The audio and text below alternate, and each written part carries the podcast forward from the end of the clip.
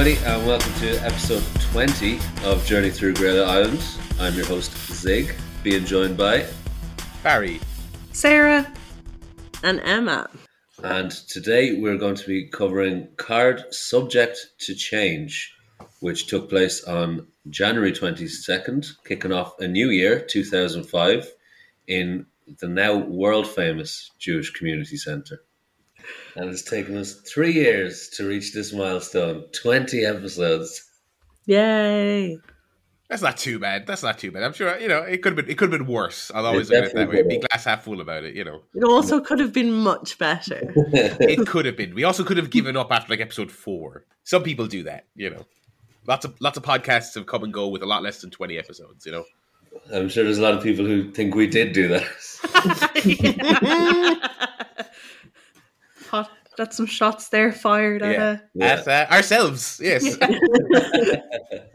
the best kind though. The best kind.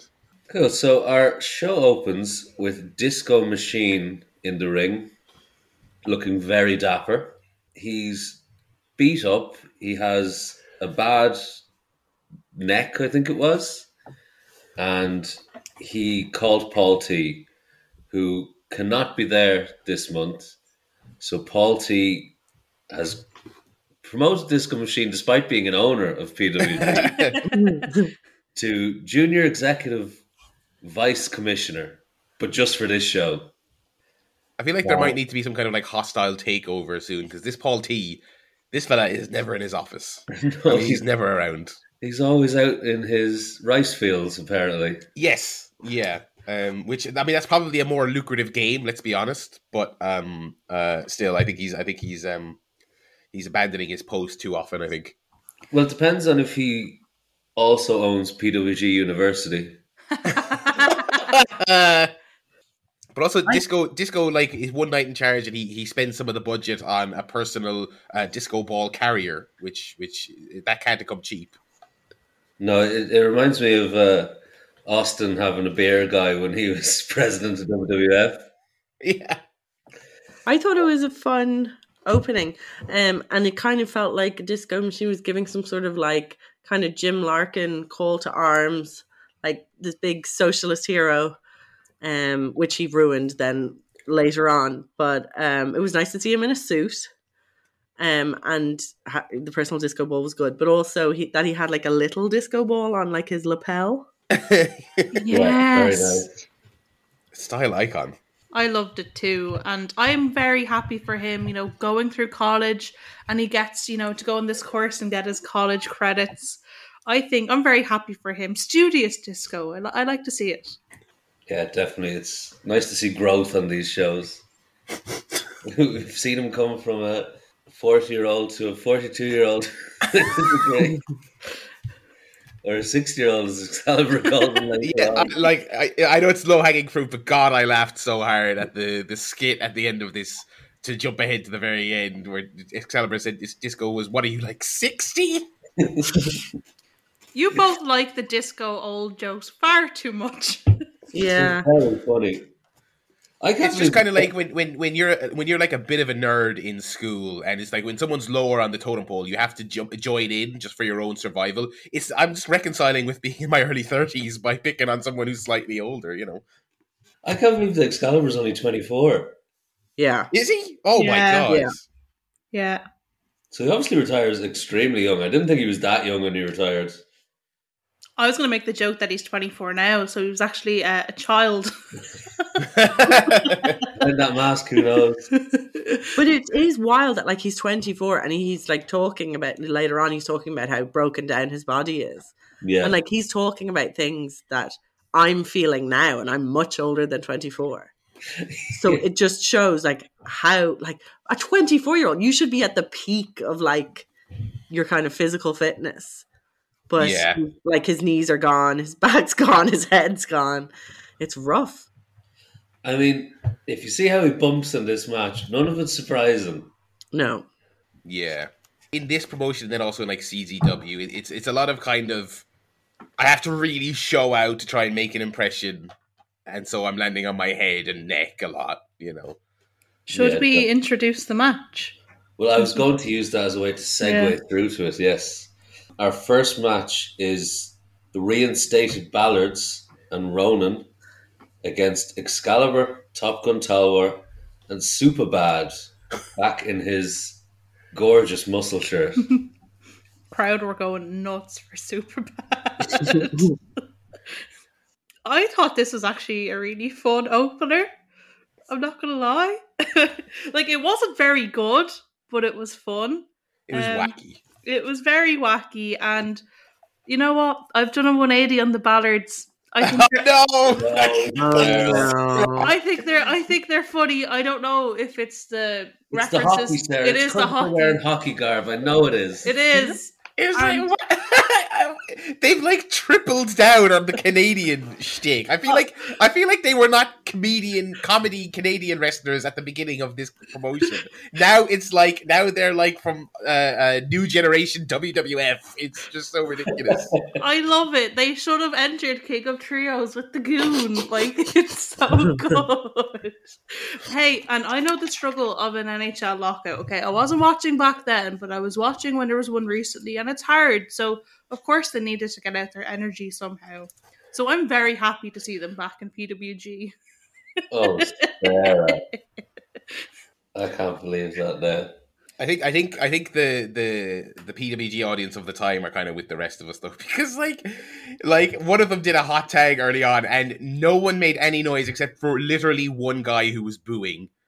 um it was just kind of like the uh, the PWG audience don't seem like they were enraptured with this comeback story uh, of the Ballards. Which is actually such a pity. But even on commentary, it felt like they had forgotten the Los Rojos Locos like storyline completely. And then kind of midway through the match, we're like, oh, well of course, um, there were rumors that they had come back as as these masked guys. Like it was just completely forgotten about and but I I'm not a, fan of theirs but I really enjoyed this match. I thought it was good and it was fun and it was stupid and it was a perfect opener. Yeah, I thought I thought it was pretty fun as well. I, I think Excalibur was the star of the show. He was just being an absolute goofball throughout. Is like there's one point where uh, Superbad has a Ballard in an abdominal stretch, and Excalibur goes to help him, you know, by holding his arm from the other side of the ropes. But Excalibur is like standing on the bottom rope, leaning over the top rope, and holding on with two hands, really cranking back to the point where he cranks too far back, lets go, falls directly on his head to the outside. and that's I, I find out there's one of these type of bumps in every Excalibur match that he didn't need to do. And and this was the match where on commentary he was listing his many um, ailments uh, uh, during this. Every day is a struggle, my friend. Uh, it did, he didn't. He didn't do my favorite commentary high spot of his though, which is when he points out a specific move. He goes, "Oh, that uh, that fractured my uh, wrist right there." Uh, we didn't get one of those this month, which is a shame. he did say that he broke his fist at the beginning. did he? Yeah, On he a, said uh, throwing a punch. that he broke his fist on Ronan, but like he he didn't. You, you don't you don't break a fist. Just trying to get over how tough Ronan is. Yeah, he broke his fist on Ronan's head, I believe, or something. They tried this real awkward thing with a hockey puck Oh, that was Oh, so man. bad. because they're now hockey players, the Ballards. They uh, got hockey sticks, and I guess uh, Knox is meant to put in for them, and they were going to have a little bit about trying to score on each other or something. But he can't get the puck out of his pocket, and it just falls out of the ring, and it's just the saddest thing you've ever seen. I had to keep myself on mute because I was just laughing at how bad it was. it was like, oh, they were trying, but it was just so like, wah, wah. Poor Rick Knox. And it's, I, I know like he's their senior rep and all this, and like they, they always get him to do these spots, and obviously there's a lot more famous ones that work. But I feel like none of them have worked so far in early PWG. No, He also got like lightly booed at the beginning of this match when he was announced as the referee, and I think this is probably why. Because of this this kind of thing. Yeah. This, this crowd wanted a serious, bloody Ballards match. I felt like Talwar was just kind of happy to be there. Yeah. He was very like I think he was just like he was laughing a lot, kind of on at the ropes and stuff. So he just seemed yeah happy to be there. But like I and I love I love the Chipotle. I love that he has a move named after Chipotle, and I'm just I'm so surprised that a shitty Irish wrestler doesn't have a boojum move. Oh, oh God. Oh. But then I was thinking, well, of course, fucking Will Ospreay has cheeky Nando's. true, oh yeah, yeah. of course. So Sure. like Talwar again, just ahead of the ahead game. of the curve, Originator. leading the way. Iconic legend. and in many Never in seen many ways, before. in many ways, Talwar is be- a better wrestler than Will Ospreay, and I'll tell you Oh, why. 100 percent. um, because he he's here in his lane in his wacky little PWG openers. I'm sorry, I don't like. You can't be in like a 40 minute New Japan main event and Kevin Kelly has to say, "Oh my god, the cheeky Nando's." it doesn't work. I'm sorry. Talwar knows his lane better. Why isn't he booked all over WrestleCon weekend? That's the question. That is a, the question, really. I know he's like probably like um, the, um, he's definitely he's retired, isn't he? He doesn't he doesn't even Yes. do any Yes. yeah. Uh, but like the amount of people who show up to these like WrestleCon weekends, some of the names in that like um uh, uh, uh, most recent weekend. I mean, it's just like you can give him a call. He'll he'll he'll do something. I'm sure you know, and I'm sure people would would appreciate it. Um, uh, you know, Tony So maybe- Khan, get the checkbook out. Oh, get stop Talwar now. in as a man. Stop Imagine now. Talwar as a manager oh in, A- man. Oh, in AEW for like I don't know some wacky young tag team, and He- Talwar oh, giving them steroids. Yeah, Oh. they'd have to bring in a pretty tough drug policy. oh my God! No, he needs to. He, he he needs to attack Billy Gunn and take the ass boys. oh my god! Please. oh God, that would be so good. Tony Khan, if you're listening, Sexual which you're not. is back. Oh, and aggression. And aggression, sorry. I thought the end of the match was really good. Like the the the, the ending, it was a good kind of finish sequence. Yes. Yeah. So, yeah, Superbad has one of the ballards on his shoulders, and uh, Excalibur's at the top and goes for a doomsday device. Uh, the ballard uh, reverses it, rolling up. Superbad who kicks out, but Excalibur contra goes, and I just absolutely eat shit here. oh God.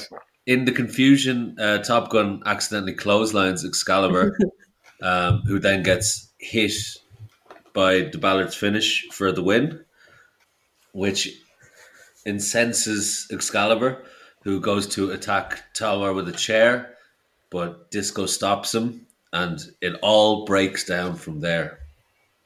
Excalibur slaps Disco Machine. A very good slap. A very good slap and a very good bump. And Disco has no choice but to suspend him. Very, very sad scenes. Because he broke his Rolex. He broke Disco's Rolex.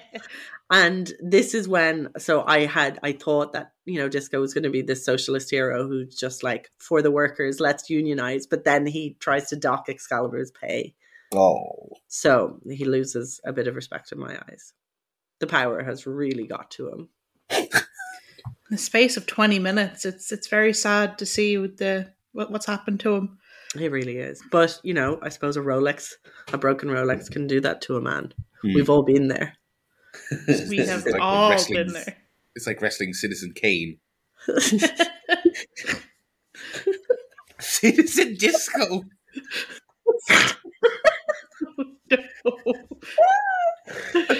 Ah. Rolex. Ah. Ah. Oh God. That's definitely the highest brow this podcast has ever been. oh God. Oh Lord. Speaking of highbrow, the next match is Colt Cabana against Tony Stradlin. Hell yeah. Um, To- go on. No, you go ahead, Take You ahead. Uh, I was just going to say on commentary, Excalibur does apologize to Disco. Yeah. Now, this gets undone later in the show, but still, it's nice to see. Uh, sorry, Barry. Tony Stradlin. Oh yes, yeah, yeah. I, was- no, I I was just going to say that like I think every every month I've been pleasantly surprised with him. I think I feel like the the number one Tony Stradlin fan in the world.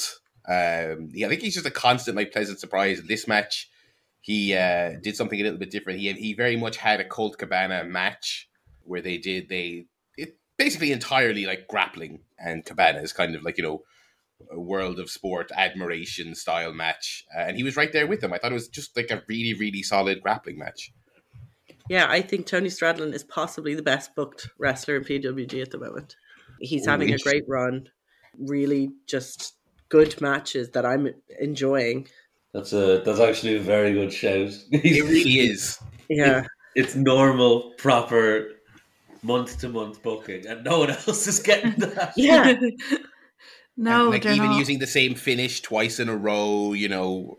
The, the, the kind of wacky roll up thing he beat Daniels with, and it e- made even more sense in this match because he's like just rolling around the mat with Cabana for most of the match.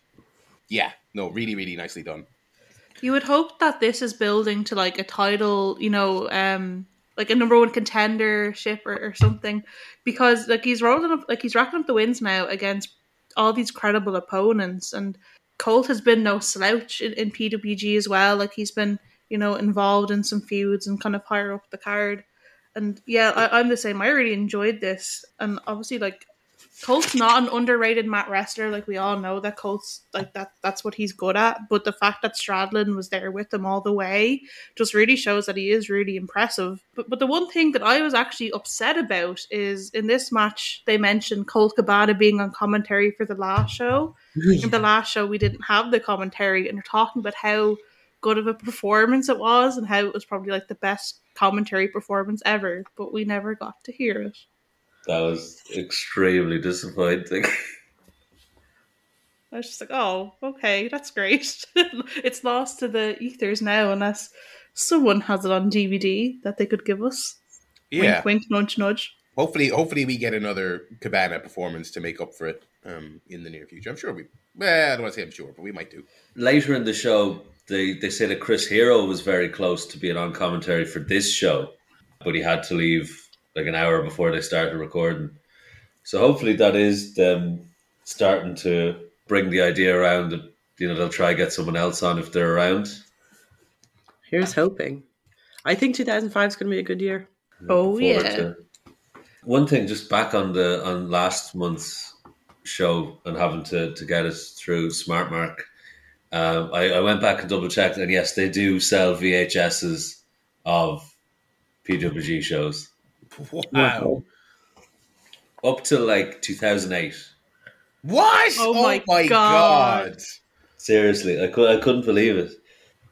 Because you see loads of these like bootleggers doing fake VHS tapes, tapes of like uh, IWA Japan, you know, Yeah. the Kawasaki Stadium show. If you want to get some real, real legit wrestling VHS, Smart Mark video. That's Oh, so it wasn't, it weird. wasn't RF video, so sorry, PWG, for labeling you working with Feinstein. Anyway, the match. Yeah, I thought Stradlin was, was very good. Like he, he kept up with Cabana in the grappling sense, and then like he hit a lot of good power moves to sort of take the advantage. I, th- I thought Cabana gave him a lot, gave him so much that Stradlin won. Uh, Cabana went for a swinging suplex, which I completely forgot about. That was a great move. So cool, so cool. I also haven't feel like I haven't seen that in years. So he he goes for a swinging suplex, hits it, holds on to hit another suplex, but Stradlin reverses into a pin for the three count, same as he did against Daniels. Nice bit of momentum building. Let's see where it goes. After all this praise, now he's going to lose in a, in a four man or something, isn't he? Or like he's just gonna randomly lose to like Puma next month or something, Or just disappear. or just disappear. Yeah, Join the Navy or something. Our next match is Human Tornado against B Boy. I like both these lads, but I think this match overachieved even with that in mind, I thought this was really, really good. Yeah, I enjoyed it. I enjoyed it. Really? I found it so uncomfortable to watch. Same. What? His Why? shoulder was I so it was really good up until a human tornado gets a nasty injury and his like he can't move his shoulder. B boy doesn't know what to do, doesn't want to hurt him, keeps getting him to stay to try and stay down, but he won't stay down.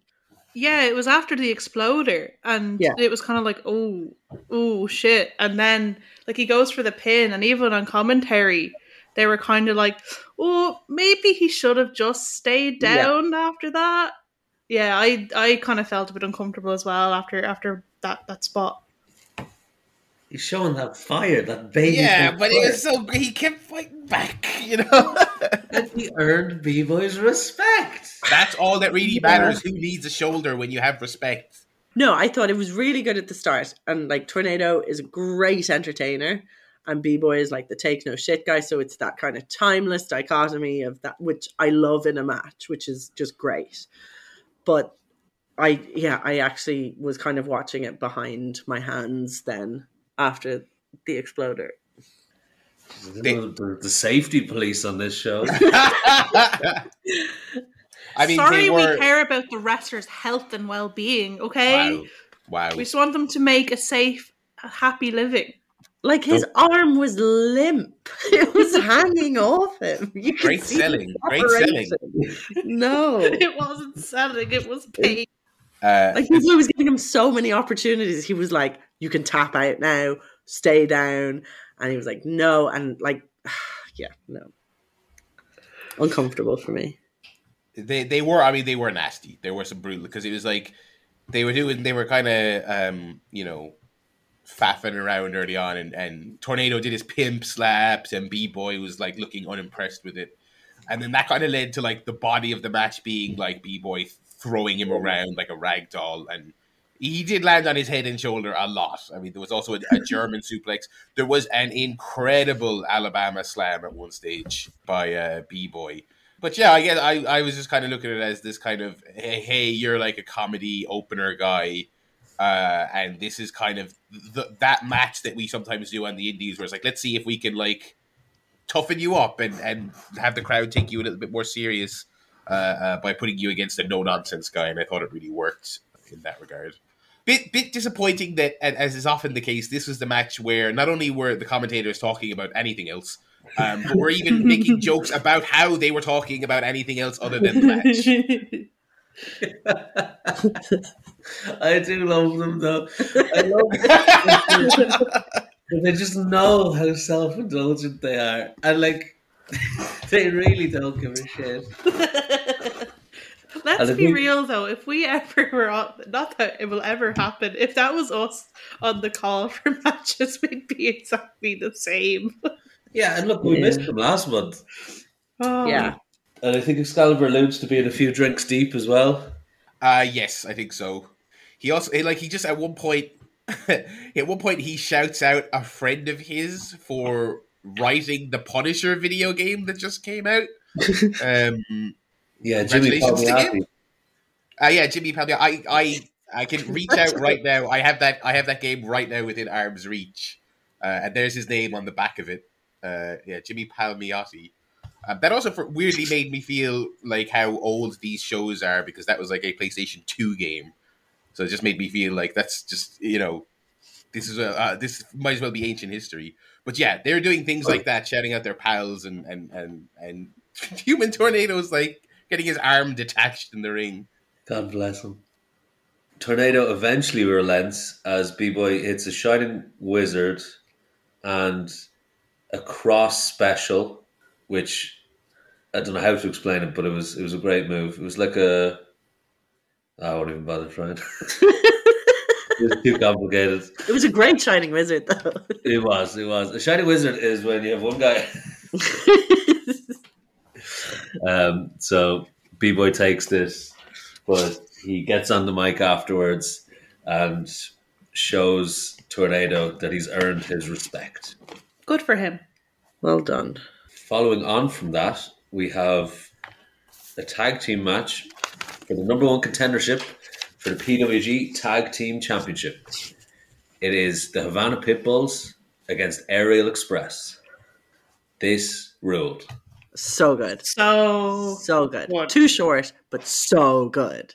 I Um, was fired up for this. Like, th- I think the fact that they started, it was it, it, it is a negative about these shows that it kind of just cuts to the action. Obviously, that we don't get the entrances. Yeah. But I think this actually helped me get into it because it was just fired up from the get go. Yeah, I, I thought that too. Like you're just you're just straight away thrown into it. It, it made it seem more intense. You're like, oh Jesus, okay, here we go. Like, Yeah, it was like the perfect continuation from the finish of the last show. yeah, Where it was like it was just still red hot brawling. And they stayed in the crowd for a while, just thumping each other. obviously the Pitbulls have that reputation, but I think Aerial Express now, especially Scorpio Sky, uh, has really like opened my eyes to how much of a good brawler he is as well. Like obviously, he had Oh, the yeah. Warfare with Dragon and stuff, um, and this like he's intense. And I think like Excalibur kind of mentions it on commentary just how much better the Aerial Express have gotten. Like if you go back to like the start of, of PWG in two thousand three, like like they were okay, but you could tell that they were like they were quite green. But now like they've grown so much and really have become kind of the the hot team in the company in terms of they're always delivering in every single performance um that they put in. So they're just a really exciting team to watch now.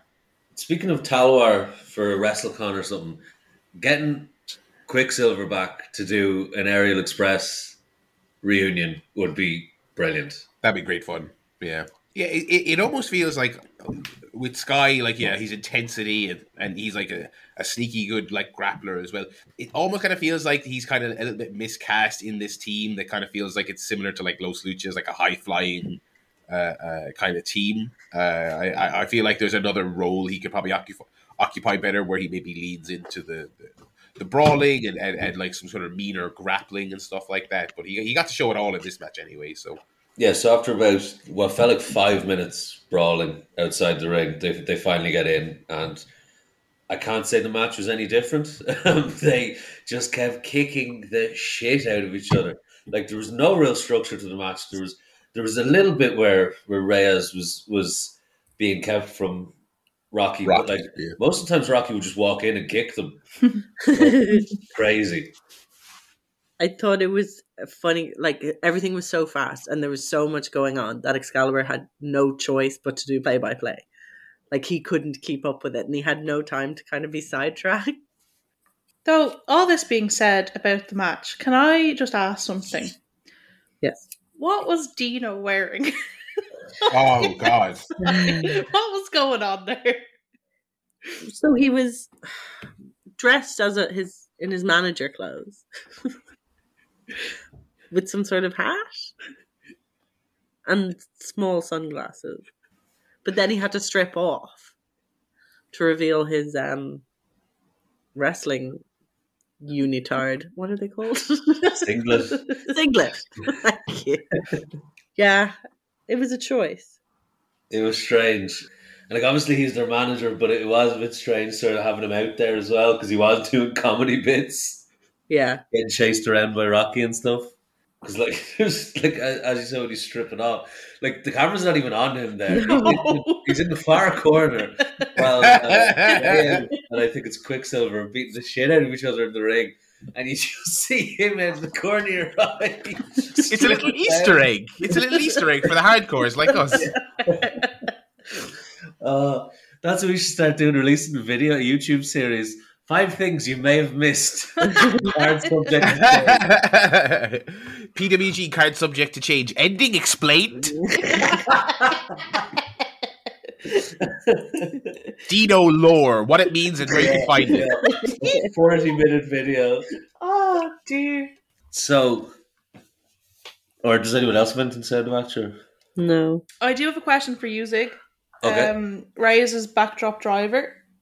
Uh, what's your rating? Ah, six. Oof. He, did, he didn't get enough torque on it. It was. It was Torque?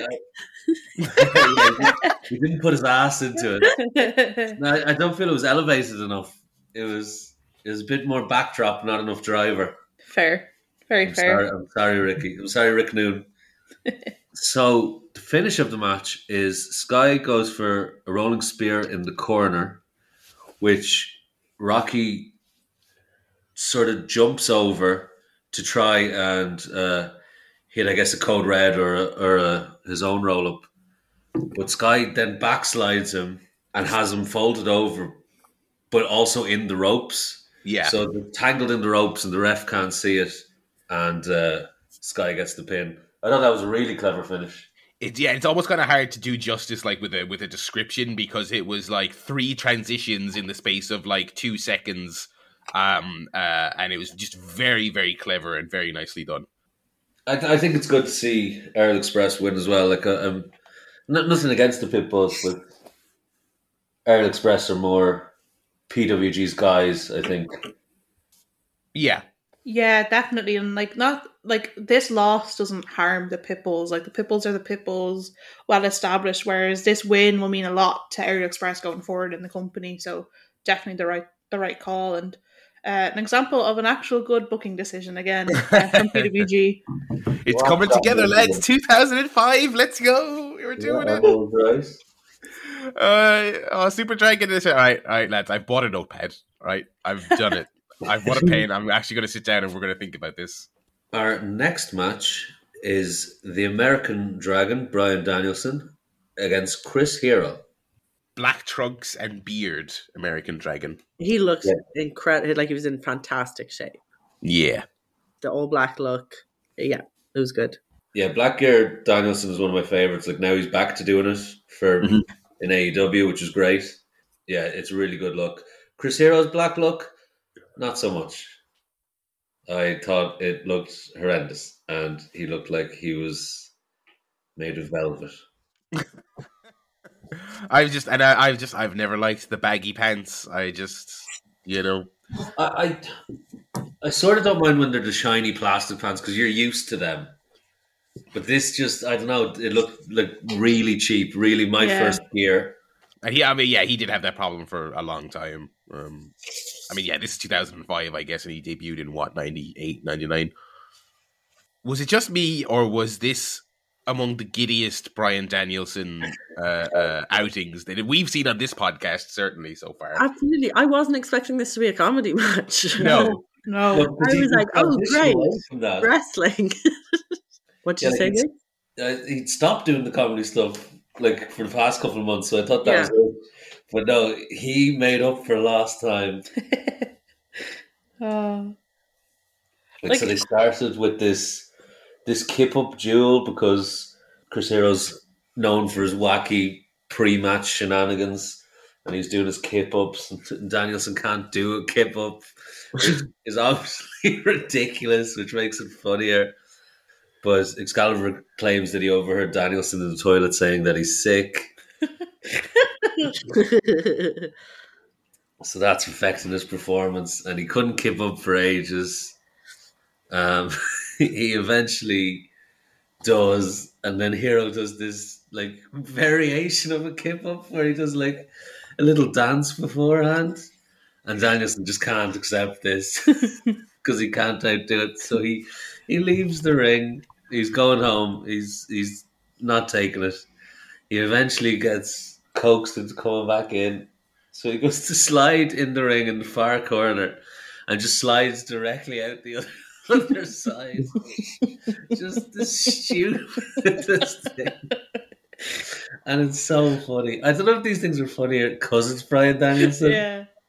Uh, it's so funny, like you, like Brian Danielson. Or obviously not going to get into like who's the greatest of all time debate on this podcast, but like obviously he's at least top five. And I think the fact that he's also like one of the, I think he's one of the best comedy wrestlers as well, and that's what makes him the perfect all rounder because he is just naturally very funny at this because he's like he's just a very goofy man. he is a goofy man. Yeah, like there's, there's a point where he is outside after Hero's dance kip up, and like he is trying so hard not to laugh. like he is having the time of his life. Like he, there's definitely an alternate universe where he is Colt Cabana, and that was just his whole career because he absolutely loves it.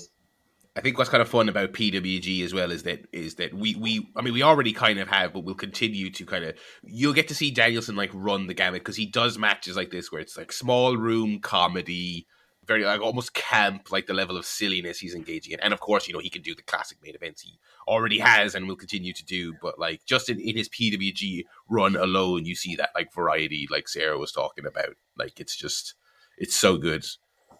I wonder if that's actually what he learned from Regal is how to be a panto villain. oh, Blackpool Community Theatre. So the match that took place after these shenanigans. After these shenanigans, yeah, they, it was um, it was a different style of grappling to say like the the um uh, the Stradlin Cabana match, but but even when they got past the comedy, it was still kind of a, lot of uh, uh, groundwork and stuff like that. Um, and I did like w- when they got a little bit more serious. Dragon went to the top rope at one point, and Hero pushed him off, but he did the whole "my leg is caught in the the turnbuckle" spot, which was quite nice. And then uh, that gave him an excuse to spend the rest of the match doing some just really fantastic selling with Hero, like working it over. Hero did like a snapmare on the floor with the idea that Dragon's legs would hit into the post when he did it, which was such a nice spot.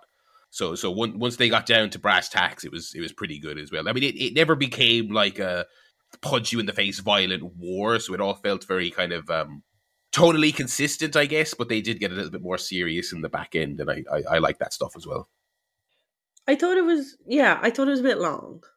Yeah, I didn't Yeah. think it was great. Yeah. Yeah, I thought like it was it was definitely like match of like three like thirds. So you had like the funny, goofy stuff, which was fun. The crowd was into that. Then it got into the wrestling. That would yeah, we're getting into that. But then I don't know. I think it just kind of lost it along the way. Yeah. Uh, There wasn't really much to talk about towards kind of the end. And and I think we've said it on like the last couple of shows, but PWG fans still not into the idea of of watching Chris Hero and and Danielson work a leg in a hold um, for a few minutes. It's kind of like they want they want to see Danielson hot dog and be a buffoon. um, but when it comes time to like do some minute leg selling uh, in a, in a toe hold, it's just it's just so funny. It's so consistent. We're two years in, but they still they don't want that stuff. And I think it's actually still quite a while before people who are specifically like uh, uh, mat technicians will will get a decent reception in this promotion. I think that's sort of fair enough because, like, it's only ever one match per show that this happens. Uh, the other ones are like either comedy or violent. Yeah, You know, Yeah. like, they know they've been conditioned that when a match is serious, it's violent. You know, they're, they're not really like they only get one show. Like if Punk's there or now, if Heroes here, like because Danielson can do the violence, you know, and he does. Like he, he's done the matches with Joe and, and Super Dragon. So yeah, these guys coming in and doing wrist locks for twenty minutes, they're, they're just that's not what they're expecting on their show. I don't think yet. no.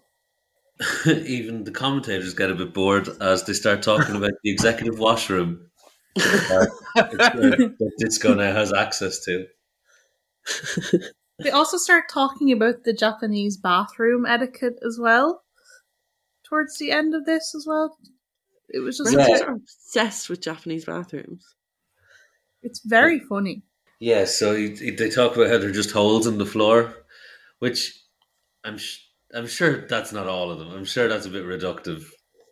No, like like look at like they have those nice futuristic ones that play music. That's what as I was thinking. Yeah, yeah, but those- I mean, you have seen the pictures. There are they do have public toilets that are like they look like a urinal, but with no no contraption around the hole. Do you know what I mean? Oh, it's not- yeah, it's not just Japan. I mean, I had that in Thailand a lot. I, I had that in, in public school in Limerick. You know. yeah, so it isn't it isn't an exclusively uh, other side of the world thing. Uh, oh, you little troll. But I've I've definitely seen it in France as well. Like uh, Yeah. sorry, never, never Yes, just European thing as well, yeah. Yeah, So in Abu Dhabi. Like it's yeah. Maybe we're the wrong ones. Yeah. Yeah. Is this is this an appropriate outlet to to ask what you all think of bidets? I've never used one. I never I've never used it for the right thing. I used to just use it to like clean sand off my feet. Drink, get, some- get a drink, yeah. um I can see how people get into it. I'm not that into it. Yeah, I, I, I had one in, in uh, on a recent European vacation, and I, I, I couldn't work up the courage to give it a go. I did encourage my travel mate to do it, and he didn't like it. Um, Did you do it together? Uh, no, he, he's he's extremely like terrified of another man seeing him with like any bit of skin showing. He's he's he's you know, Oh, he's never grown out of that phrase. Um, is he a if I- Yeah, he hasn't grown into the phase where you shit together. and wash I- your assholes. if I if I even jokingly tried to enter the bathroom while encouraging him to use a bidet, I feel like I there was a there would be a legitimate risk I would get struck. Sarah, where do you land on bidets? I don't think we got your answer. Sorry, yeah, I feel like all I've contributed to this match is talking with Japanese bathrooms and now the Well, you've been to Japan, so you're an expert. yeah, resident expert. I mean, I use I've used a bidet once, but what troubles me is like, are they needed? Are people incapable of cleaning their ass well enough by other means? You, you know what I mean? Like, I think people some people are just obsessed with having a clean asshole. I thought it was a rich person thing. just to clean your ass thoroughly?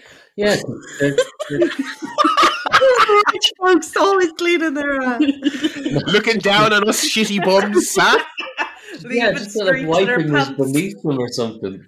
That was very loud, Barry.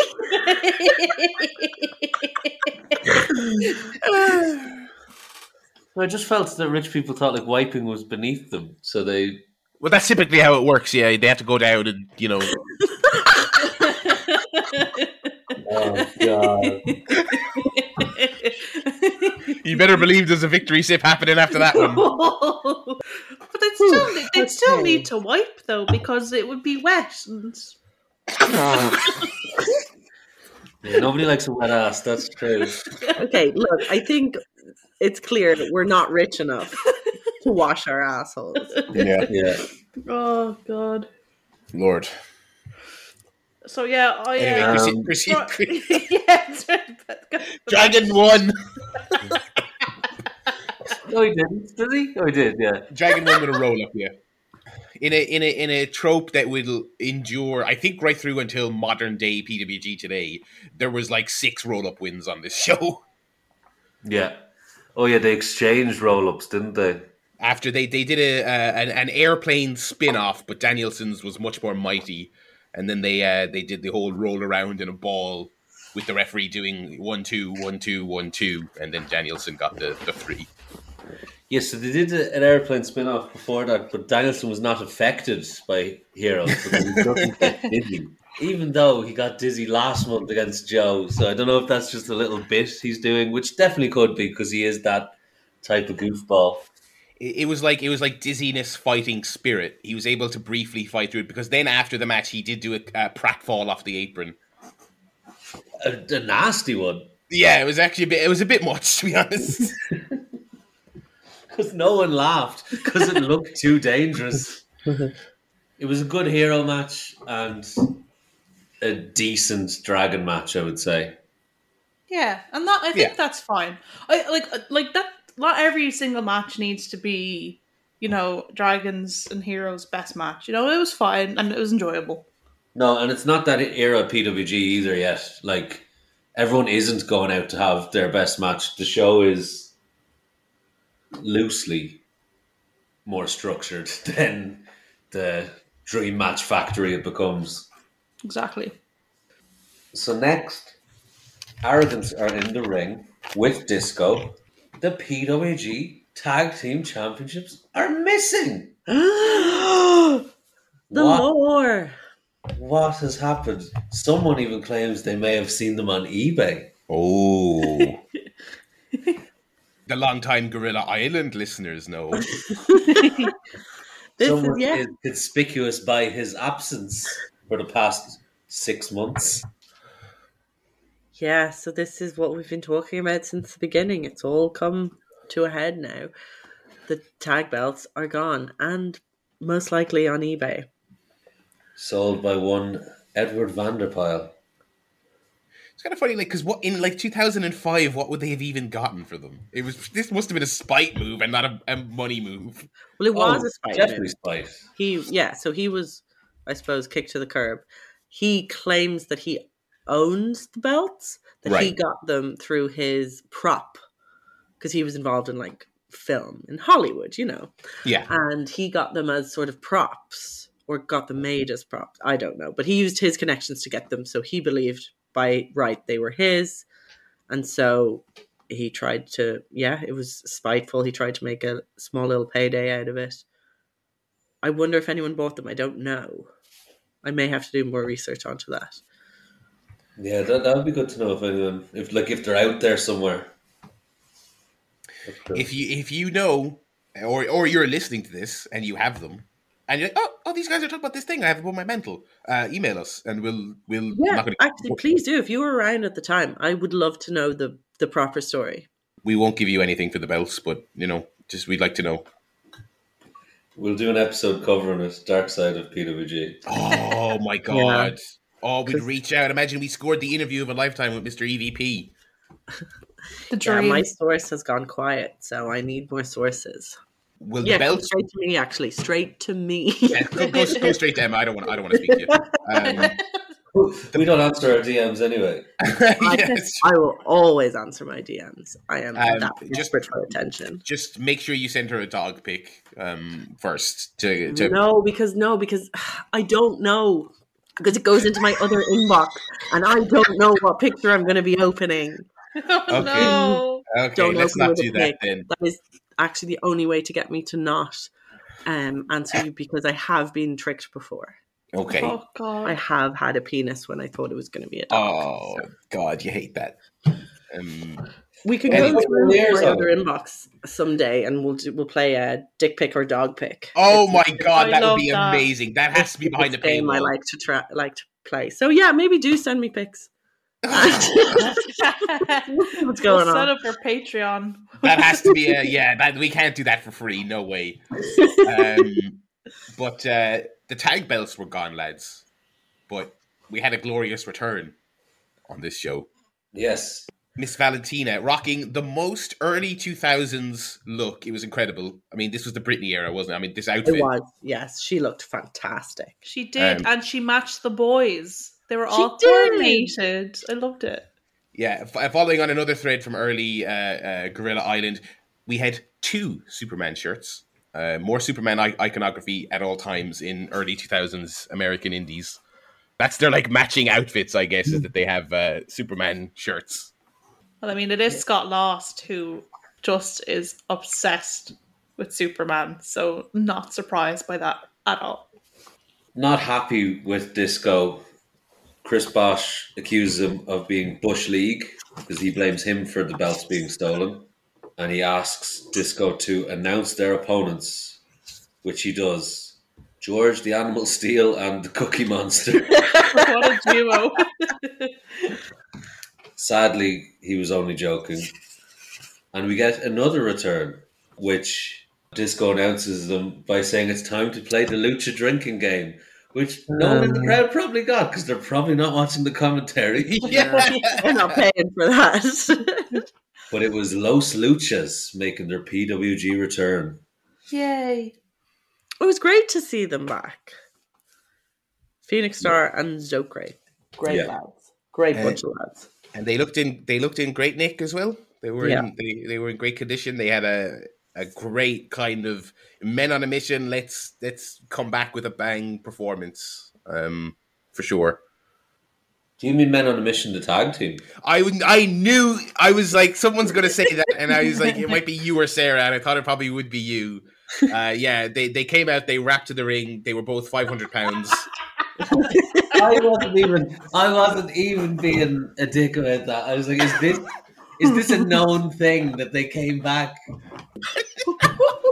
God.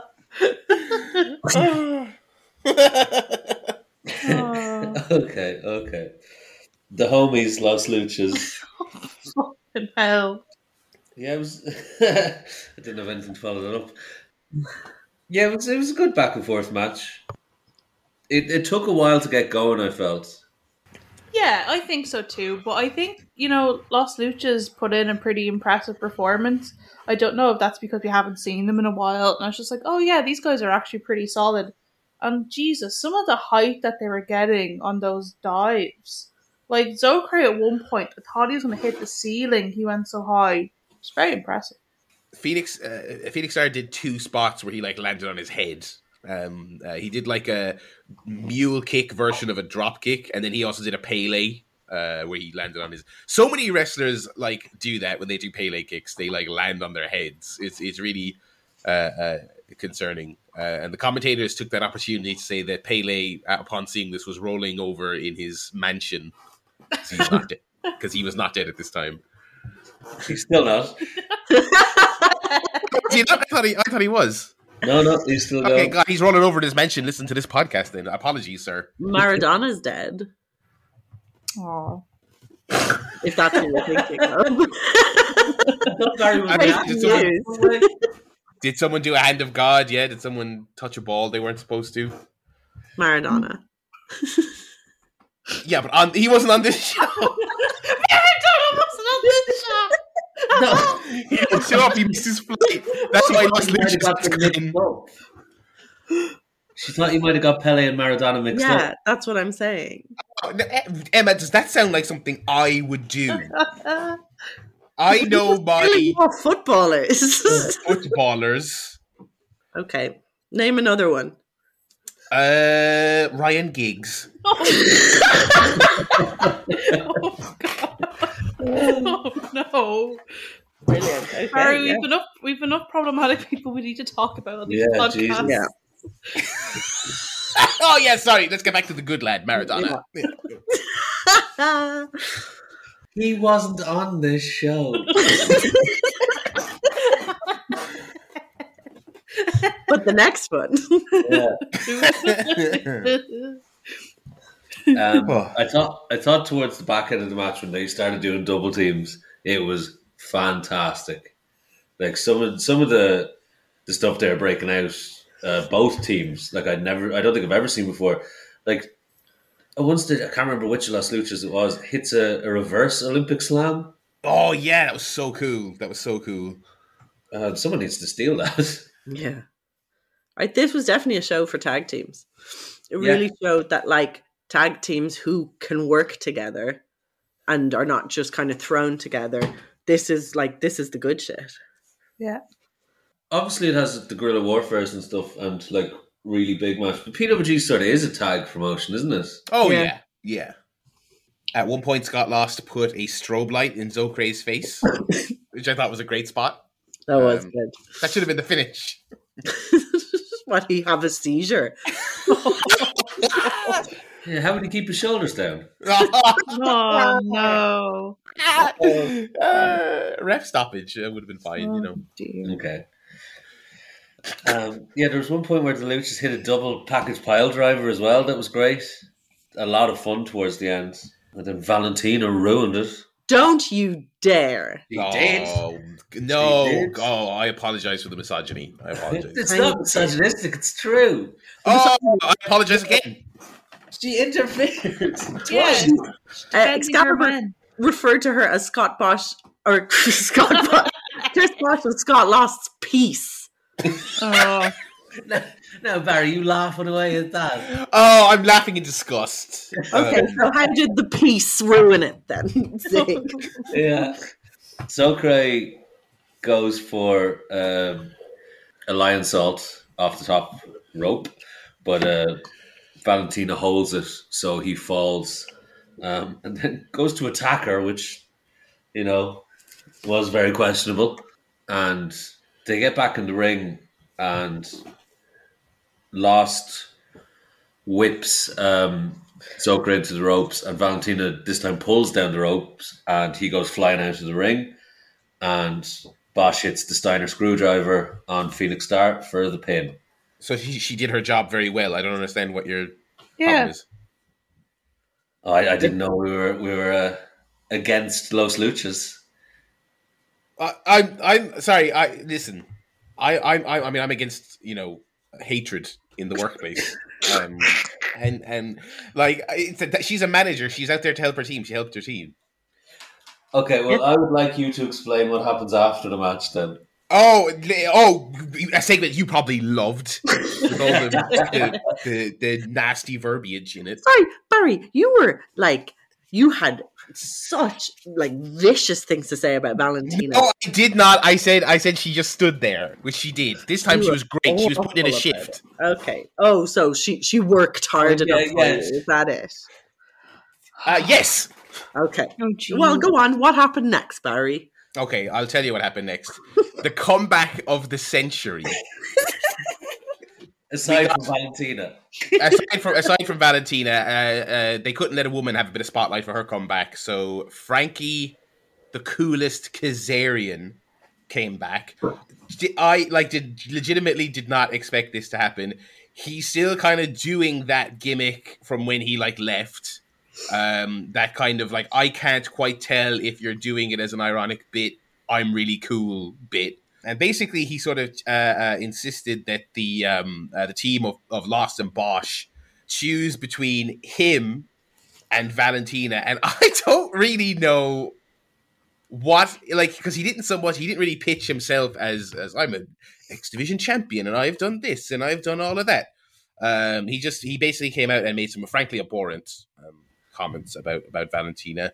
Um, uh, he said again, I like is this guy doing this on purpose to sound lame? He said, "You can hang with me, or you can kick it with a female." Well, it was With a female. couldn't me. get over it. Uh, It you, you, oh. Dave can go kick rocks if that's what you so choose. You know. I mean, like the quotes from this section are like awful. They're so misogynistic, but they are all timers. They really were. Um, Like, he said he were- said she had more loads than a washing machine. Yeah. Um, that's the only one I wrote down. I was the So most while this was by. going on, I yeah, I was getting mad because I was like, "Sorry, is Valentina just here so that we can make slut jokes?" Yeah, she's Yeah. only Yeah. introduced for 'Cause that. that's what it felt like. Yeah, definitely. Just to explain why Kaz didn't come out and sell himself is because they are in a faction. They're in the first family. Oh yeah, Remember yeah, of course, yeah, of course, because because then because uh, Lost did ask at the end of this thing, he's like, where where where this first family supposed to be?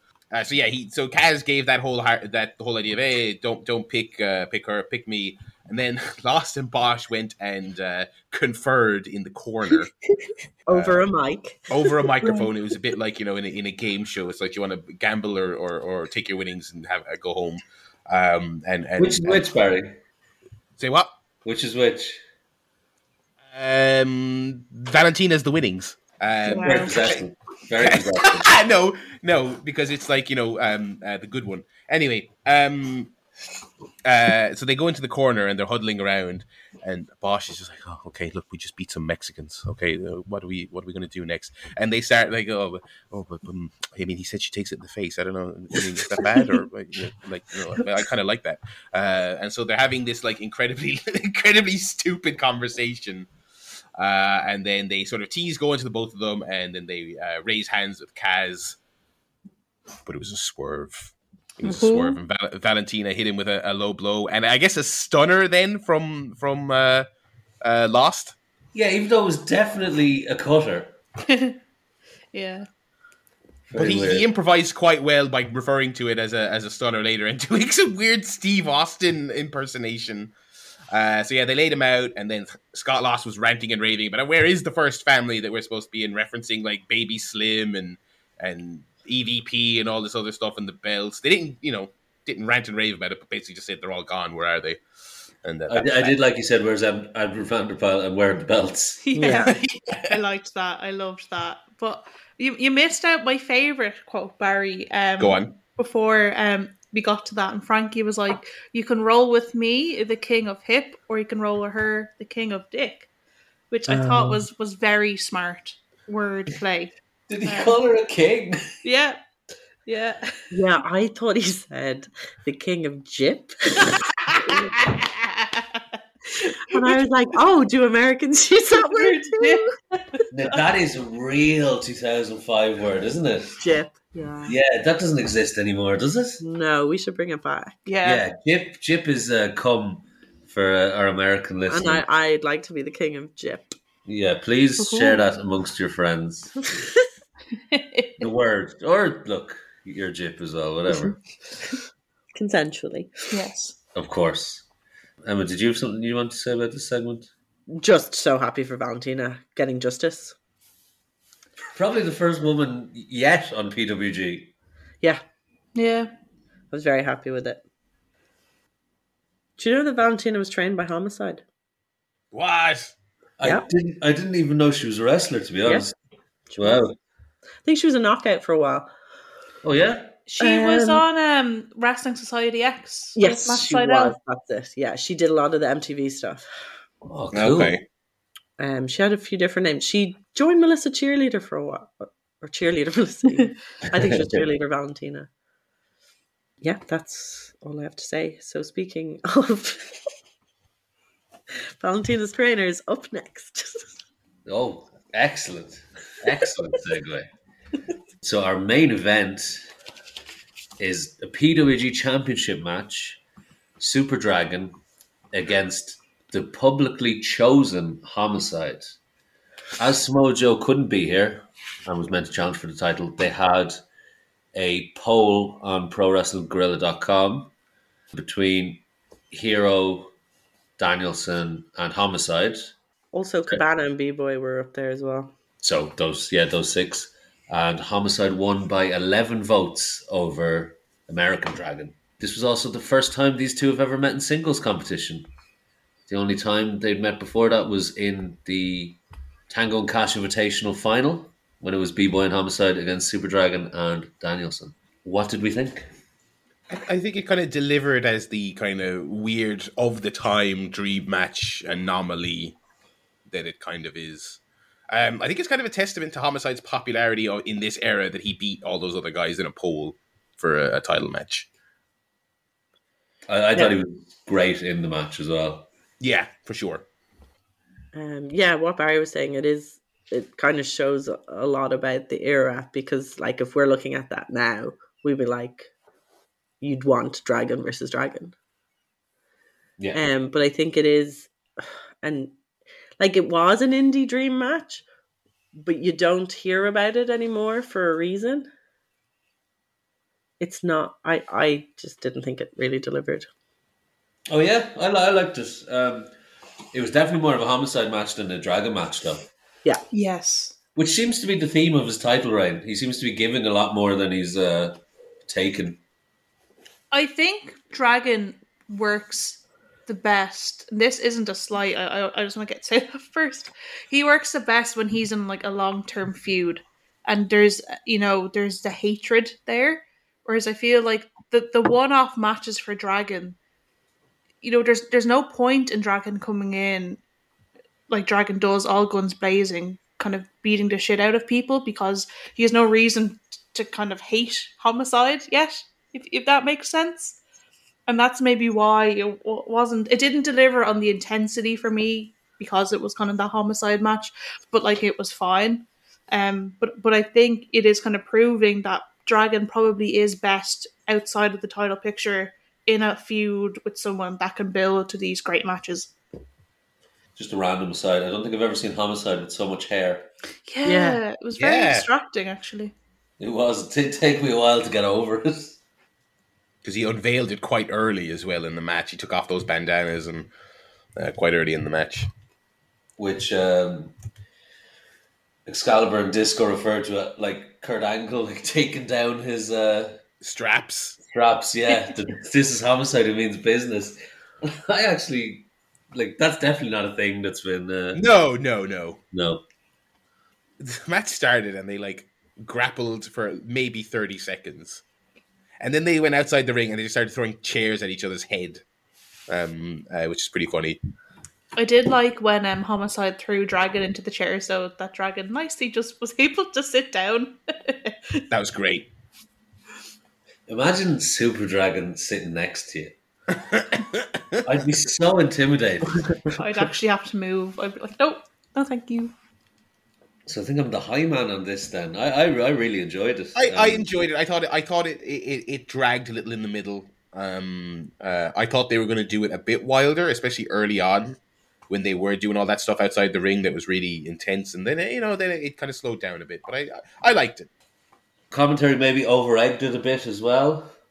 Excalibur was talking about how Homicide was trying to end Dragon's career, and I never felt like it got to that level of brutality.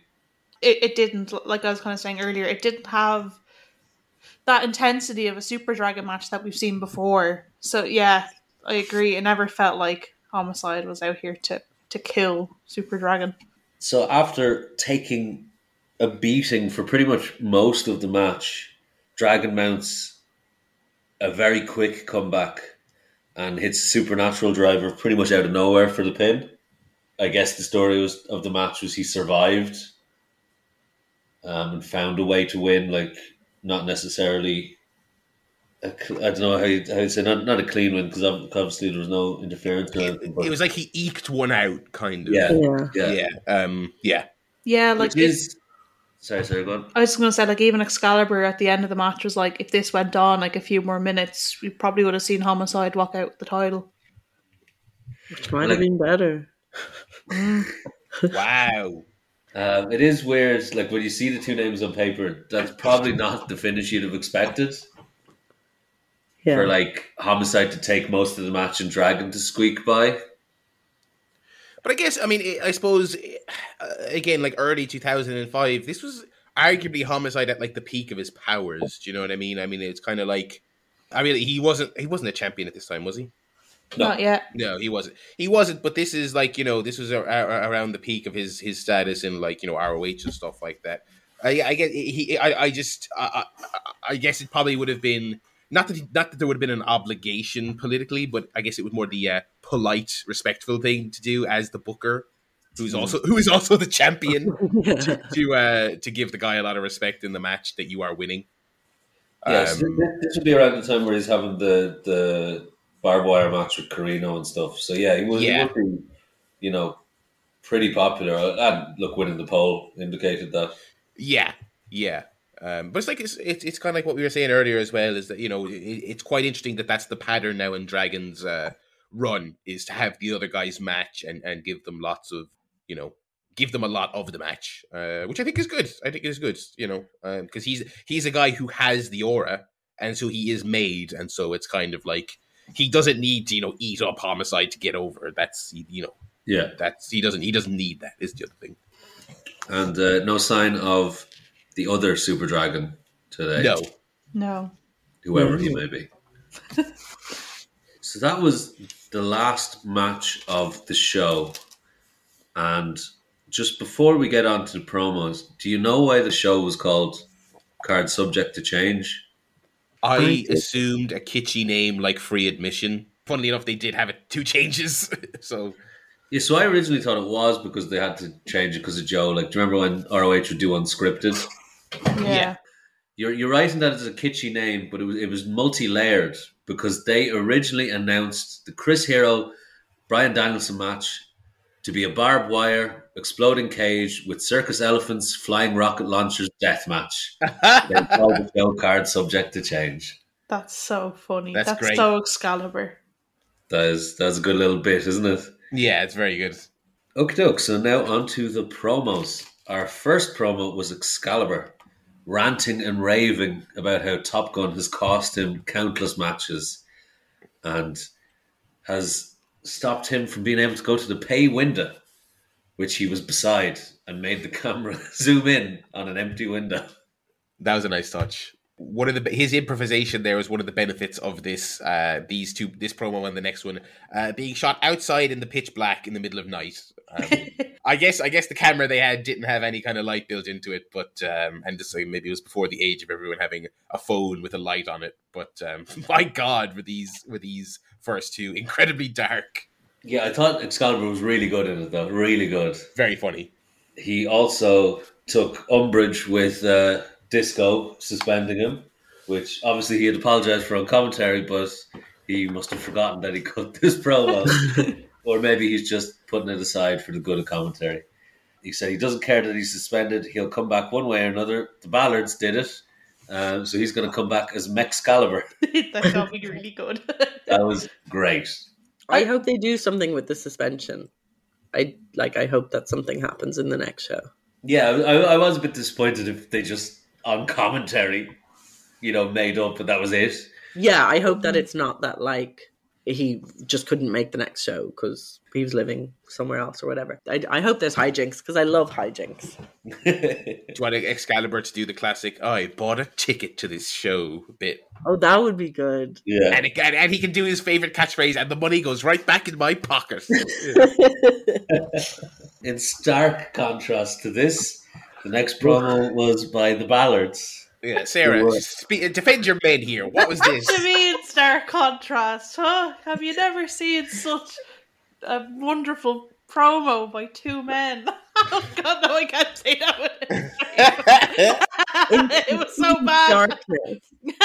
it was fucking shocking. One of the worst promos I've ever heard in my life. Terrible promos, and it was like a Blair Witch scene. It was like at least Excalibur had a white mask on. Like these, you just two little heads bobbing in the distance. This this video recorded in like 360p in pitch black outside the building. Oh Uh, my god, it was so just- funny. They're so dry. Like they're, They're so, so dry. so And I dry. actually I wrote down that like this is more uncomfortable than human tornado shoulder coming out for me. It was. I I did. was actually just hiding from this. It, it was horrendous because there was a cute little bit that they claimed to not be the, the Rojos, and the masks were just lying around, and that day they came back. Um, so they happened to put them on. That, like, someone with better charisma, that could actually have been pretty funny, but it was just like, they, that, the, um, that wasn't even us. Um, the, uh, the masks were, were there, so we put them on. Um, yeah. It was so bad. It was I don't know. so they were the Aerial Express or something. yeah, they tried to blame Aerial Express. Oh, dreadful. Because I'm sure if we went back, there is an Aerial Express Los Luchas or Los Rojos match. Oh, totally. They're so bad. And then they're like, yeah, we're coming for those titles. Can't wait for that. I'm not too worried about that anymore. Now. They had just used up all of their charisma in the ring, and you know they were just they were wiped out. Yeah, that must be it. Um, Must be. I do rather. Okay, bear with me now. Oh, bear with me now. I do rather though in this kind of opening goofy tag match than like I don't want to see them against Arrogance or the Aerial Express. If Yeah. they if they stay in the openers and, and doing this this goofy stuff, I like fine. You know what I mean? Happy out. Yeah, I agree. Back in the locker room, Brian Danielson and Christopher Hero are talking about their match. Danielson is a bit annoyed that Hero worked over his leg so much. I, I don't really know what the point of this promo was. I think it was just them having a laugh. Yeah. Most of it was people in the background trying to shout things, like when you're on the phone to your parents and your mates are trying to go, "Oh, stop drinking that." Yeah. Put away that spliff. Yeah, yeah, yeah. it is a good bit, to be fair. Who's got the hash? yeah. Because yeah, I think uh, someone shouted, "It hurts when I pee." yeah. Someone was doing that, but saying, I'm Rick Knox, and by the way, it hurts when I pee. That's a good bit. Yeah, I It missed is that. a good That is bit. good. I take it back. but like, Danielson was doing like a California bro like routine, and this is the type of thing where I, I think it was just literally they were probably just being absolute goofballs before they started recording and didn't bother stopping, despite the fact that it, there was no context at all for why he was being this way, other than he was probably just doing it a few seconds ago. I Like, loved they went it. high fives and they couldn't hit each other, and it was just so stupid that I'm sure they thought was hilarious. It was so endearing though. Like was. it was just like, oh bless them. But they're talking about the like the the air raid spins as well. And he's like, bro, but mine's so much better. And Hero's like, I know, I know, mine was like really bad. And then they're just like, uh, PWG, PWG. It was so good. It was like two lads on holiday. And our final promo, Scott Lost is playing with his action figures. Um, it was so good. a Bratz doll. Um, he is beating up Aerial Express with the doll that represents him. Yoda congratulates him. yes, this was already great. It was already great. And then he goes, "Oh, good job you have done, Scott." oh, it's just so good. Scott goes, Shut up, Yoda. Give him the. And then a Bratz doll comes on the scene, uh, the lovely Valentina, and uh, her and Scott Lost get down, but uh, in toy version. Yeah. And unbeknownst to him, the real Valentina is sneaking up behind him and hears everything. And she coughs to make her presence known. And he goes, oh, oh, what are you doing? Don't you ever knock? Do you see anything? Do you see anything? And don't, don't you ever knock is extra funny because he's doing this like in a big open like hall with loads of people around. You know, doesn't he's not like inside a little locker room. Yeah, So he's at a piano. yeah. You can see Colt Cabana in the background as well. And at the end, he was like, "What is he doing?" So yeah, that that was one of the the best like PWG promos, like one of the famous ones that you saw on YouTube and stuff. And I think the best thing Scott Lost has done to show like his personality. what that he's an absolute nerd. Yeah, I thought it was really good. He like played it really well. he did. He did. It's almost like he does this all the time. It's definitely better than Scott being like, "Oh, I'm I'm the best wrestler in PWG. I'm the, Yeah. like the best person in this tag team." Uh. You know, yeah, definitely. Definitely. So that's the end of cards subject to change. Sarah, what did you think of the show? I thought it was a hoot and a half, to be honest. Um, you know, especially the two tag matches, I think were really the stars of the show. I think it's just going to show, like we talked about earlier, this you know PWG tag division is just so strong. I mean, with the Ballards, no, no, um, it, it's just yeah, I just really, really enjoyed it. It the time flew by, the, the two hours, and I think you know the promos at the end as well it was just a really fun show and I think a great way to start off 2005. Uh, Emma, yourself? Yeah, I mean, very much the same. It was a real easy watch. Some good wrestling, some not so good wrestling, but like just a lot of stuff going on, a lot to keep you engaged. So yeah, I liked it. And Barry? Yeah, same. Great, like nice eclectic mix of stuff on the show. Got your grappling, got your comedy, got your wackiness, and got some really solid, like action, you know, wrestling matches. Uh, yeah, thumbs up. The good streak continues. I will echo everyone's sentiments and have nothing to add. So that was the first show of 2005, but we're not done with 2004 yet.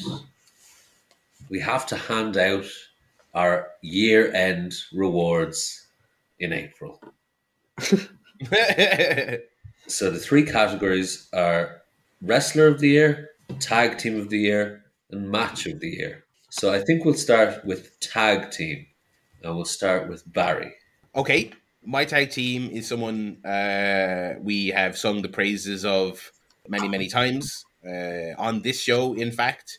And looking back over the, the resume of 2004 uh, matches, one name did jump out at me, and for me, it would be the Havana Pitbulls.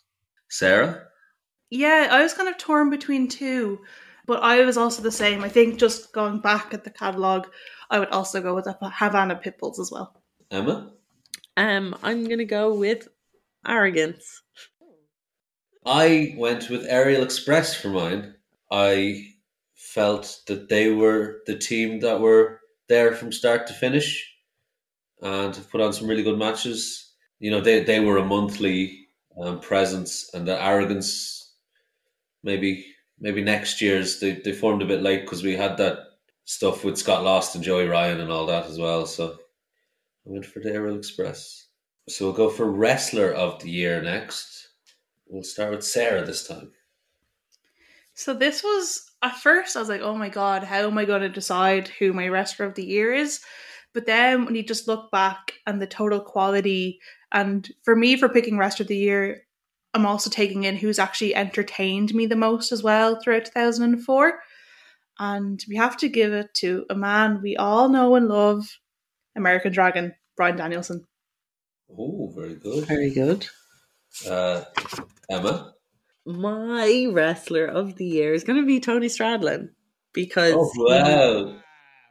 I think because he has re- he's not a wrestler that I should like, but I've I've really en- I really enjoyed him for the year, and I I I thought he kept a good steady flow, and so I like him, and I think he's most improved as well. Very good. That's very like um, you know when when in football when a manager keeps a team up, you know, not necessarily the league winning manager has to get it. Yeah, Yes, love that. Sorry, I just forced that analogy on your pick. Uh, exactly like that. I was thinking the Um, exact same thing. The, the Ryan Giggs, we'll say. I mean, it's just it's it's it's, cla- it, it's classic Giggsy. It really is. oh, oh no. Barry, who the fuck's your wrestler of the year? My wrestler of the year is someone who every time we saw him in the last twelve months of shows, I was like, oh yeah, this guy was like the greatest in the world at this exact time, and we're lucky that we get to relive it on this podcast. Uh, it's Samoa Joe. I've I've been very unimaginative, and I've gone for two time winner Super Dragon. Oh, okay. Um, Very good. I- Valid. I feel like he has delivered both in like match terms and in kayfabe. He's he won the tag title and the world title this year. Um, was in the finals of the tag tournament. All right, PWI 500. Yeah, he's got a real PWI. I love it. he had the the Iron Man match and he had the guerrilla warfare with Scorpio Sky as well. Like, yeah, I just I felt going back, there was a lot more moments from him. And just to say as well, like for listeners, obviously it's taken us two years to do 2004, but there was also a lot of shows on it. Like they ran at least once a month with a few double headers in there as well. So our final category is match of the year, and this time we will start with Emma. I found it very hard to think back, so I probably have a recency bias, and I'm gonna say El Generico Kevin Steen, Oh, Very very, good. good. um, because I think it was a great moment, Yeah, and it was exciting, and it was great to see them as kids, kind of doing what they will do for the rest of their careers at the at the beginning of their American career. uh, Barry. Yeah, I have to echo it. I have to echo Emma's pick as well. Um, I was torn between that and another match, but um, yeah, it was a great moment. It was a special occasion, but also just like as a match, it was really great. And Sarah? So I'm going for a match from PWG the musical, so back in April 2004. Um, the show known for the oven mitts, but the main event of that show was the time limit draw between Dragon and Joe, and I just remember that just being so awesome, seeing the two, and you know. I'm not a time limit draw kind of gal. I usually don't really like them, but I remember them executing it so well, and just kind of seeing that in the main event was was awesome, and uh, I think saved saved the show. So yeah, that's my pick. That is also my pick, Hey, funny Love it. enough. So, yeah, the most consensus one we could come to with that two two v two. I think the rest of ours were pretty much all different. There you go, a buffet of opinions. with that, we close the book on two thousand four. Finally, Yes, Goodbye. long live 2005. But we're not done yet, folks. In 2022, it's the world famous, most popular segment, Curious Gorilla. Yay. uh, our first question is from Will. He says, uh, "If you could transport one person from PWG any era to the AEW roster right now, who would it be, and with whom would their first feud be with?" Start with Zig. So the the current, well, any PWG person, yes, any, Any era. any era, any era, yeah. I mean, it's still going to be Super Dragon. I don't know why I asked that. Um, I'm still going to bring Super Dragon in, and I mean, I'd probably put him with MJF. Oh, Ooh, very that. nice, very nice. I think that would be not that he needs a making now. He's pretty much up at the top of the card, but I think that would be a great make MJF feud. Love that. I'll be very meta about it, right? So I want to get Scorpio Sky from 2005 against present day Scorpio Sky. Ooh. Why not? Here. the more the Mortal Kombat mirror match, I love it. Yeah, think about think about the choice words present day Scorpio Sky might have to say about his former self. Well, I'd, I'd rather not hear the choice words. Present or Past Scorpio Sky says. Oh, Wow, that's a great one. Emma? like I'm gonna answer this question the same way I answer every question, trying to get a Super Dragon Biff Busick match. Okay. Yeah. So I will just I don't care who's contracted to what. Just put the main event Super Dragon Biff Busick. Done. Yeah, I don't, I don't think there was a rule that you couldn't sign someone else. to. Yeah, I, I Yeah. think you could. I think I think that's I think that's perfectly He reasonable. has cloned someone. That is true. That is true. That's fair. We're not gonna we're not gonna be tight with the rules here on that one. Congratulations on your contract, Biff. well done, Get King. graphic You're up, welcome. will you? Um, for myself, I would transport from the era we're currently watching Chris Bosh, and I would give him a feud with 2022 CM Punk. Oh wow. Oh, God. They would have some Hey. banter. They would have some banter. I would love it because I think I think current day wise salt and pepper beard Punk would see some of himself in shithead Chris Bosh from 2005. Uh, and I are you think- giving Chris Bosh a Twitter account? I think it's probably best if we don't. Um, um, you know, so uh, he's no, he's he's gonna be like a caveman coming out of ice. I'm literally grabbing him from 2005 and putting him today. Okay. Brilliant. Um, Why is my MySpace login not working? Oh, oh, this is so just so distressing. You know what? I need to just chill out. I just need to go to Blockbuster Video and just get something to just just relax. You know, uh, watch some tapes. Oh, by the way, I've got these PWG tapes. Let's watch them. Uh, alrighty, next question. Thank you, Will, for that one. Uh, next question here is from Ryan. Ryan says, "Who would you strap a rocket to for a push to the face of PWG in your current PWG timeline? What wrestlers would you like to cut and have f off?" Back to you, Zig, for this one. if we're going, I, I assume we're going off the, the sort of pretense that they're not already at the, at the top or near Right. the top.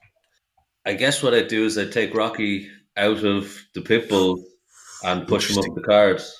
Hmm. I think he's consistently one of the best wrestlers on the shows. So yeah, I, th- I think that would be good. And seeing him in singles matches with a lot of those guys up at the top would be good. And who would I like to cut and have F off? I mean, it's the the hockey boys. Ballard's got to go. Your rebuttal, Sarah. Would you like to push the Ballards and cut? I don't know, uh, uh, uh, Super Dragon. What would you like to do? Or Apollo Khan. oh dear. Well, where is Apollo Khan? Yeah, he might already be gone. don't. I don't know. No, no, I no. Let's leave the Ballards where they are. They should not be co PWG World Champions. um, who should get pushed? Oh, it's a because like I don't know. Everyone's kind of where you expect them to be. I suppose maybe Tony Stradlin. He should get the push. I think that's probably the best move. Get him in the title picture. He's proven himself now. Um, and then God, who should be cut? I mean, at the moment, there's no one I mm. hate, but maybe we could get rid of Superbad. I mean, he's he's the worst. Sounds bad, but he's the worst person on the card. So it's Yeah. it's fair though. He is kind of like that. Like we're now in like the good era, and he's kind of like the last hangover from the not great beginnings. You know, Yeah, he, he is super bad. he isn't. Hey. Very good. And this is a good question. I would strike a rocket to, rocket to Valentina. You know, put her in the vein. no, I wouldn't. I wouldn't do that. Um, B boy, I would Mm. like B boy to get more. I think B boy would be a great guy to have in the corner and have kind of what Tony Stradlin's doing in a way Hmm. to have him take in all the the outsiders and the kind of part timers, um, and beat beat them up and show them how California boys do it. I would. I'm so sorry. I would get rid of Frankie Kazarian. Oh, yeah, Oh, Fair. yeah. That's very fair. this is what happens when you kick it with a chick. You know what I mean? Um, It's been a nice break from him. I would get rid of him, and then he can come back in a couple of years. mm, okay. Uh, I would strap a rocket to Kevin Steen, which I think they do soon enough anyway. But I, I would do it. I would agree, Mister Dragon, sir.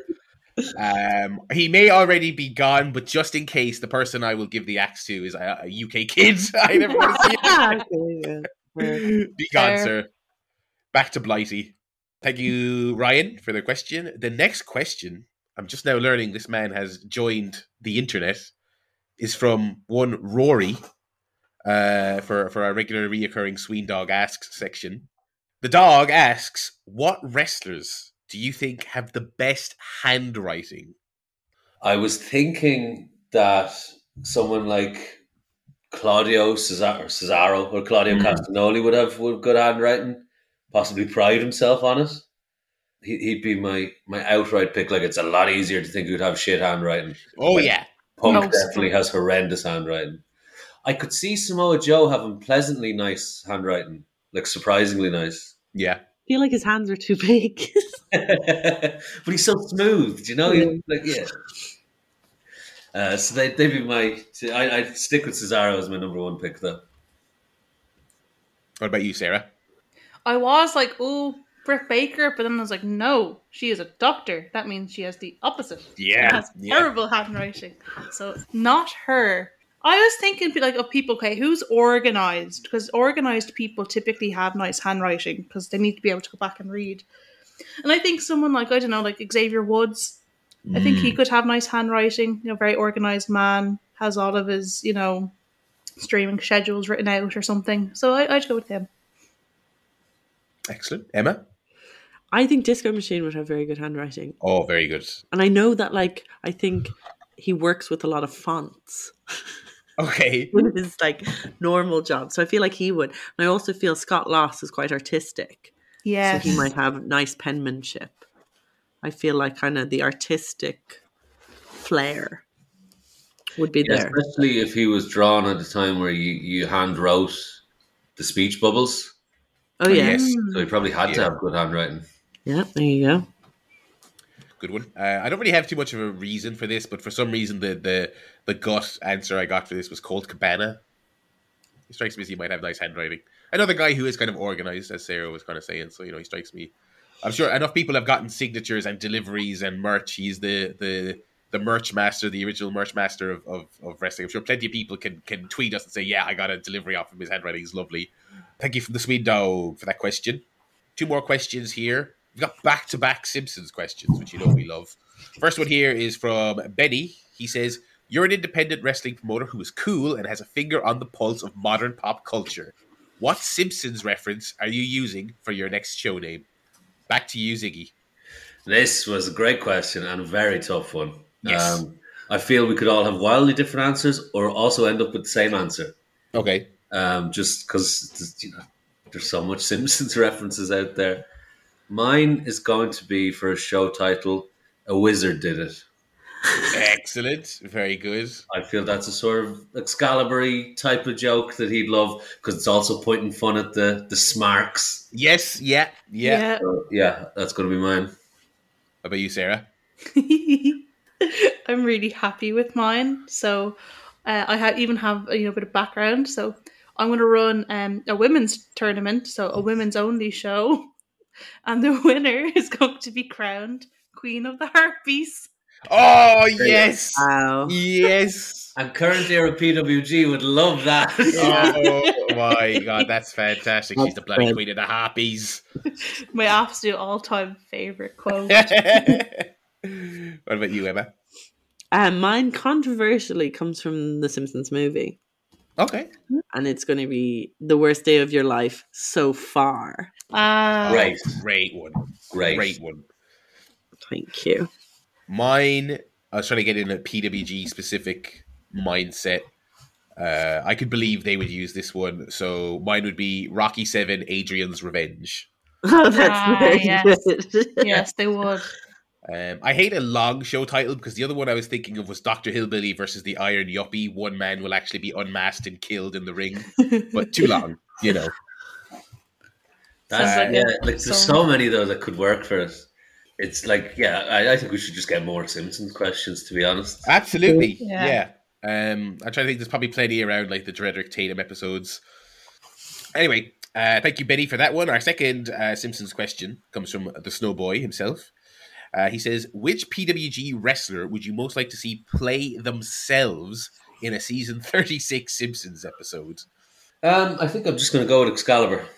He's the one I'd most like to see his character design. Oh yeah, Um, I think he's the one who would most enjoy the gig. And I would just like to hear Lisa say, That's AEW announcer Excalibur. absolutely. Sarah. I'm gonna go Super Dragon because do you remember that scene when all the the mafias are fighting outside and like Homer's like, oh, that guy hasn't done anything yet. And I, I think that's they're gonna just rehash that whole bit, but it's Super Dragon instead. Excellent. Um, so that's that's my pick. That's pretty good.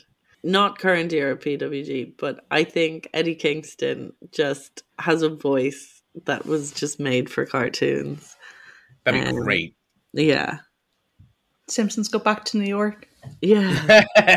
I was kind of thinking like of like who would be in a bad current Simpsons episode, and I was thinking uh Bryan Danielson as the eco-loving wrestler who's friends with Lisa, and they go on a electric car tour of fucking something. I was like, that would happen. So yeah, I I put Bryan Danielson in a in a current Simpsons episode. That's good. That's good. Yeah, yeah, very realistic. Uh, yeah, and that's all our questions. Thank you as always, folks, for sending those in. Thank you very much for those. Uh, always a great time answering your questions. Uh, so please keep them coming in. Our Twitter is at Gorilla Island.